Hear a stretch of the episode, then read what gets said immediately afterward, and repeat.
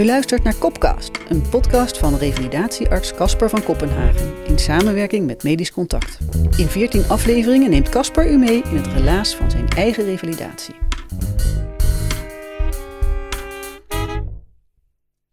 Alles wat hieruit komt is goed. Alles wat hieruit komt is goed, Cas, zegt ze als ze de kamer op de spoedeisende eerste hulp opkomt terwijl ze mijn hand vastpakt. Ik weet bijna niets meer van die dag van mijn val. Maar deze wandtegelspreuk van je welste is blijven hangen. Alles wat hieruit komt is goed, Cas.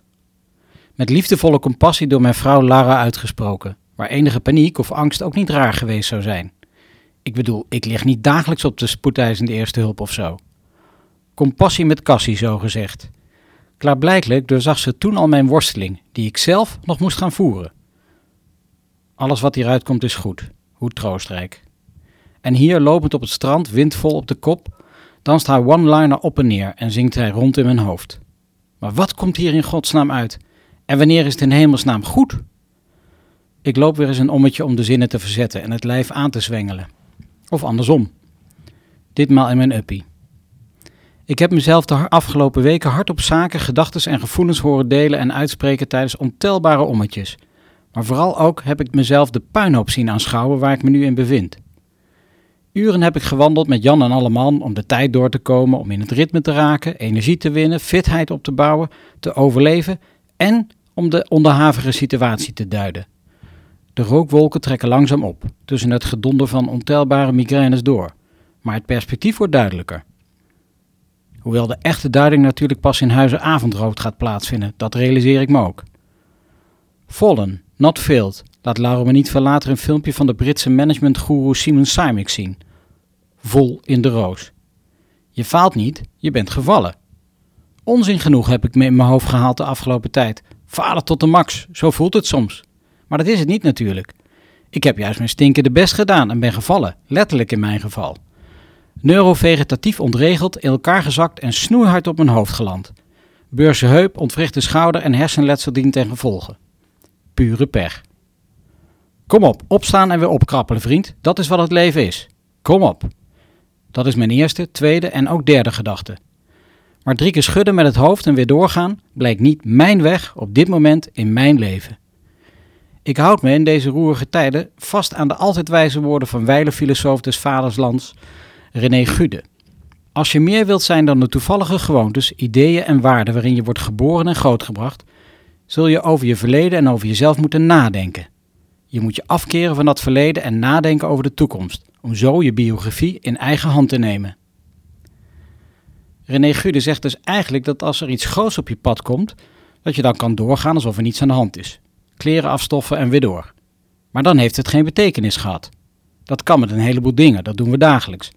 Maar naar mijn idee toch niet als je, zoals ik, voor dood wordt aangetroffen. Dan moet die speedboot die op volle snelheid is, abrupt 180 graden draaien en volledig stil komen te liggen. Dat doet hij ook bij mij. Ik verruil mijn speedboot voor een trekschuit. Maar wie trekt mij voort? Aanvankelijk vooral mijn vrouw Laura, ondersteund door het ziekenhuispersoneel.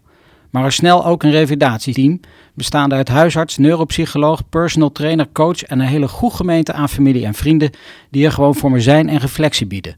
Wat een rijkdom. Volledig uit balans ben ik.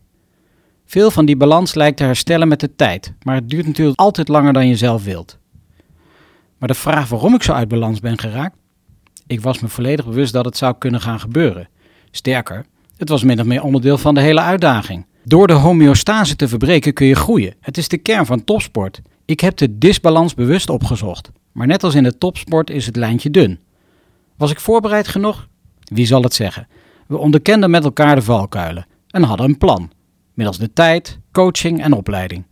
Maar wat je niet in de hand hebt, zijn de omstandigheden. En die waren niet optimaal, eufemistisch gezegd. Het was wat veel bij elkaar. Midden in de COVID-crisis, Higgs-omzetting op opkomst, postfusiestand, het was er allemaal. Het gesprek met mijn huisarts, die het er duidelijk niet mee eens was dat ik snel weer aan het reïntegreren denk, laat de zaak ontploffen. Een donkerzwarte periode van status migrainosus volgt. De ene na de andere migraine stormt in mijn hoofd.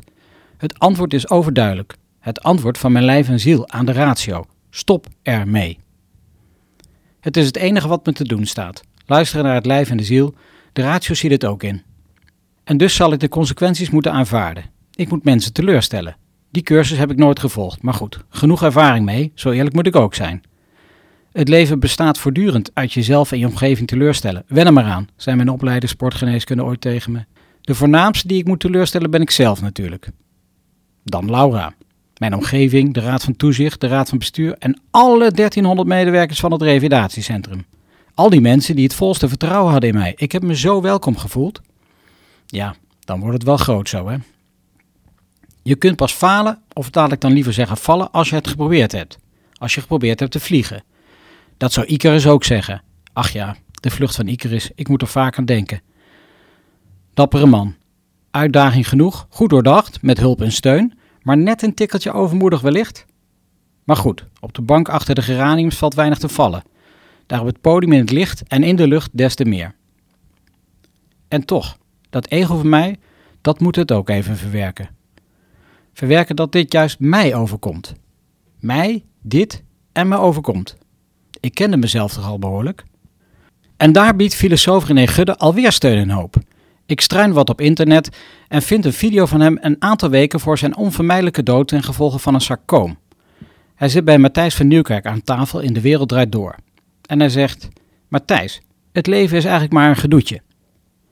Hoe troostrijk is het om van iemand die op het punt staat te sterven, die over alles en nog wat heeft nagedacht en het leven op deze aard heeft proberen te duiden, juist dan van hem te horen dat het leven maar een gedoetje is. We rommelen maar wat aan naar het einde, zegt hij eigenlijk. En tussendoor kunnen we alleen aan humeurmanagement doen, om een beetje overeind te blijven. En een mislukte pessimist worden, dat is het ultieme zijn. Ik houd niet van het woord mislukken, want mislukken is geen optie. Maar als pessimist mislukken, dat lijkt me inderdaad het ultieme zijn. En hoopvol ga ik moedig voorwaarts. U luisterde naar revalidatiearts Casper van Kopenhagen. In de volgende aflevering van Kopkast. De humaan raadsman vraagt hem of hij in zijn lange en uitgebreide carrière als patiënt een dokter heeft getroffen die de juiste toon wist te raken.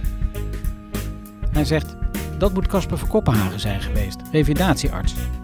Hij zag me namelijk zoals ik was als mens, niet als patiënt. Kopcast, een podcast van Medisch Contact.